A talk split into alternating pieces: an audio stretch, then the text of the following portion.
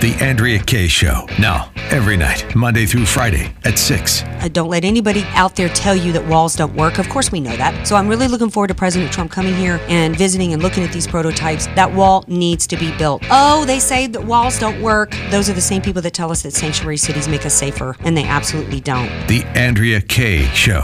Now, every weeknight at 6 on AM 1170. The answer.